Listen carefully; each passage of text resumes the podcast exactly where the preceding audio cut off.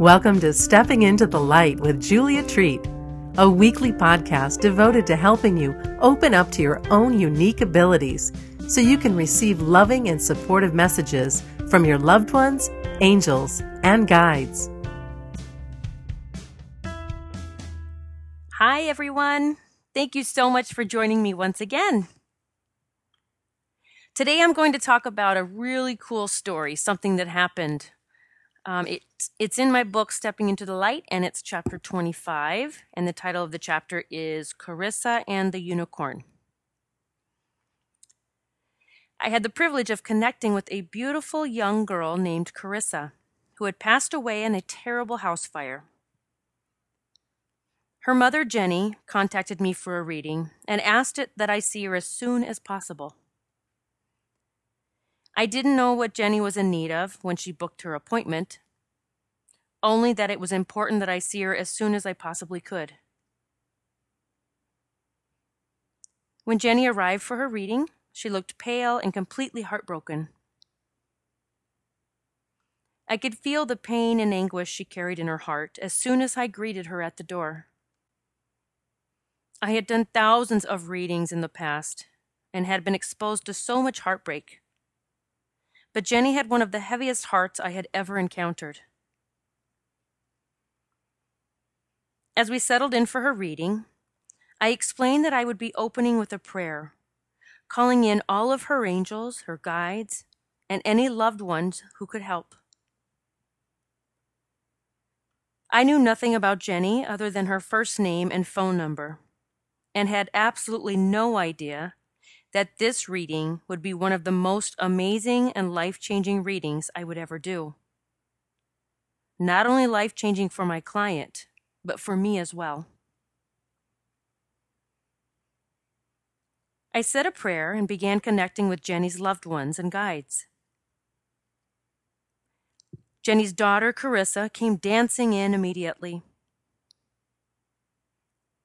I felt such a loving spirit, and I immediately connected with Carissa's beautiful smile. As Carissa came in, I realized that I had left some music playing and got up to turn it off.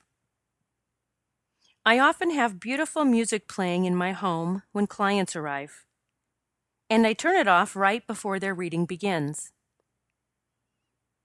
I had forgotten to turn it off this time until we had already begun the reading. As I stood up to turn the music off, I heard Carissa tell me no. She doesn't want me to turn the music off, I told Jenny. She likes it. Jenny nodded her head and said that Carissa liked that particular kind of music that I was playing, and she listened to it often when she was alive. Carissa came through with so many messages for her mother. It was truly amazing how crystal clear she was. She was so delightful and had so many loving messages for her mother as well as her father, who, unbeknownst to me, was sitting outside in the car. As Carissa continued to offer messages for both her mother and her father, Jenny asked if she could go and get her husband, so that he could hear everything she had to say. I gladly agreed, as Carissa was obviously reaching out to both of them. After a few moments, Jenny returned with Carissa's father.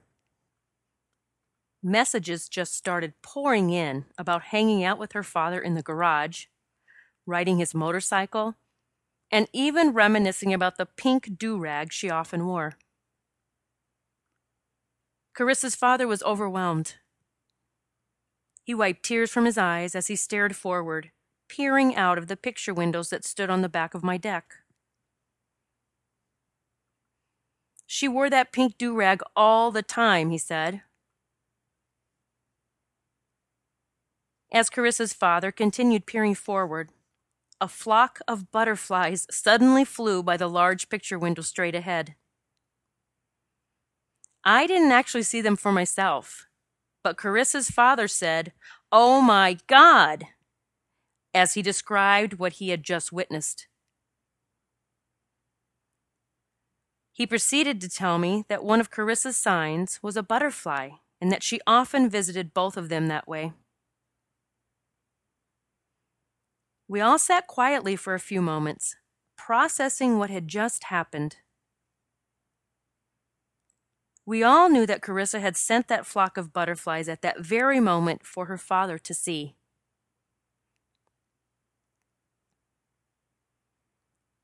As the reading continued, I noticed Carissa's parents beginning to shift out of their despair. However, I felt there was something that was still weighing on Jenny's mind. She still looked a bit troubled, as if something hadn't been answered. I looked at Jenny and I asked, Is there anything else you needed to know today? Jenny began to tell me that she felt as though Carissa's death was all her fault. She explained that on the night of the fire, she was holding Carissa's hand in hers as they were trying to escape down the stairs from the second floor where they had been sleeping. They were approximately halfway down the stairs when she realized that Carissa's hand was gone. I couldn't believe it, she said.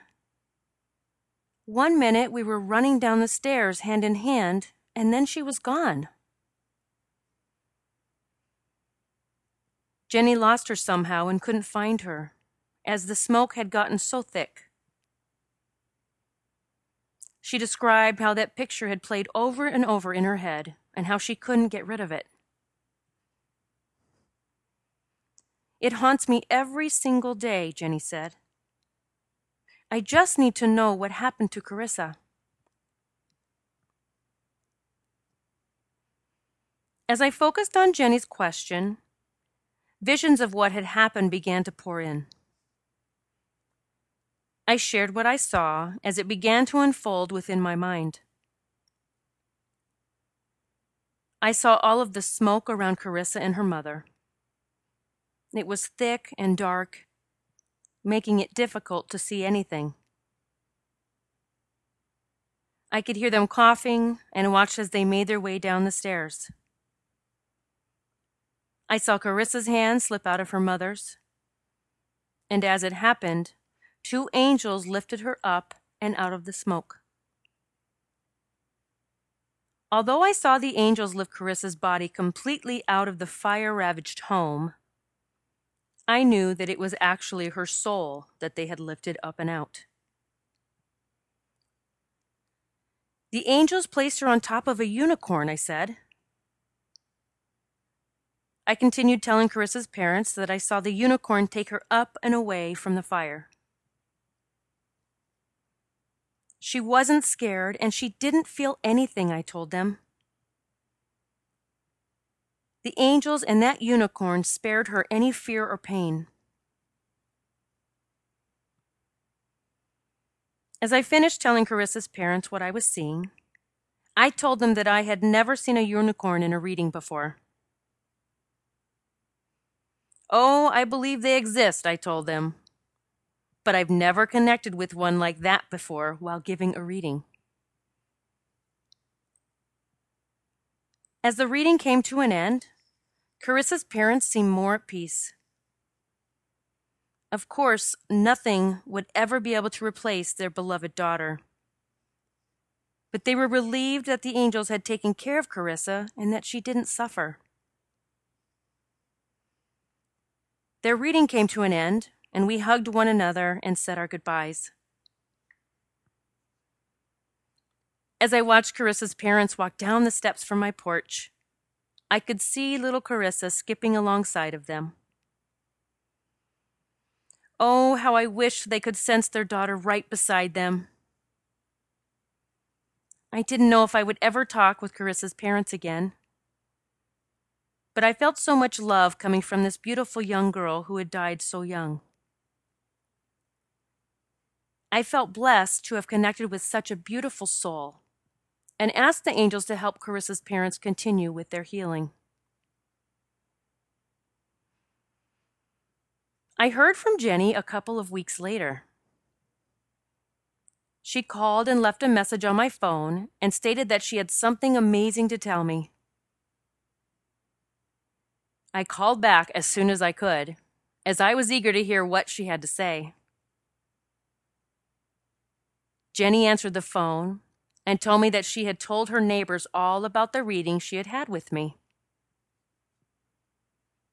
She said she had told them everything, even the part about the angels placing Carissa on top of a unicorn. I didn't care how crazy I sounded, Jenny said. I just had to tell them. Jenny continued and told me that her neighbors were stunned when she mentioned the unicorn. They just stared at me with their mouths wide open, she said. It turns out that Jenny's neighbors had taken pictures of the house that evening as it was engulfed in flames. When they were looking at the pictures later, they were taken aback by the clouds of smoke that rose above the house, as they were in the shape of a horse. As you can imagine, I was completely shocked and surprised at what I was hearing. Oh my gosh, I exclaimed. The angels really did place her on that unicorn. I went silent, and tears welled up in my eyes as I tried to process what I was hearing. After a big, silent pause, I said, Well, I guess unicorns really do exist. Jenny and I chuckled in amazement. This was just the validation Carissa's parents needed. The angels had stepped in and helped Carissa, placing her on her special unicorn. She had been spared any pain or trauma and had been whisked away to heaven. She was riding her unicorn all over heaven's green rolling hills and was spreading love and light everywhere she went. God bless all of you. Namaste. Thank you so much for listening to Stepping into the Light. If you like what you heard, please share this podcast with your family and friends. And be sure to visit Julia's website at juliatreat.com to sign up for monthly cyber swag including meditations, rituals, readings, and lots of other life changing stuff straight to your inbox. It's free.